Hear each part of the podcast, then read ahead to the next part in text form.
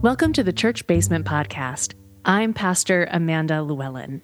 I have a degree in storytelling. I'm a rostered ordained leader in the Evangelical Lutheran Church in America, and I serve as the pastor of Central Lutheran Church in Portland, Oregon. But I didn't grow up in the church. In fact, I grew up outside of it and kind of thought that Christian church was dumb when I was young.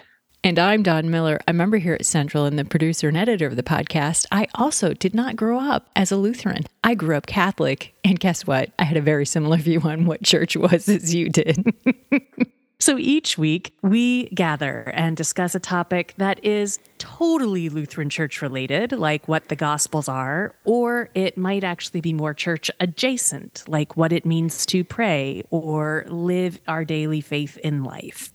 Are you curious about what our not so obvious church views are?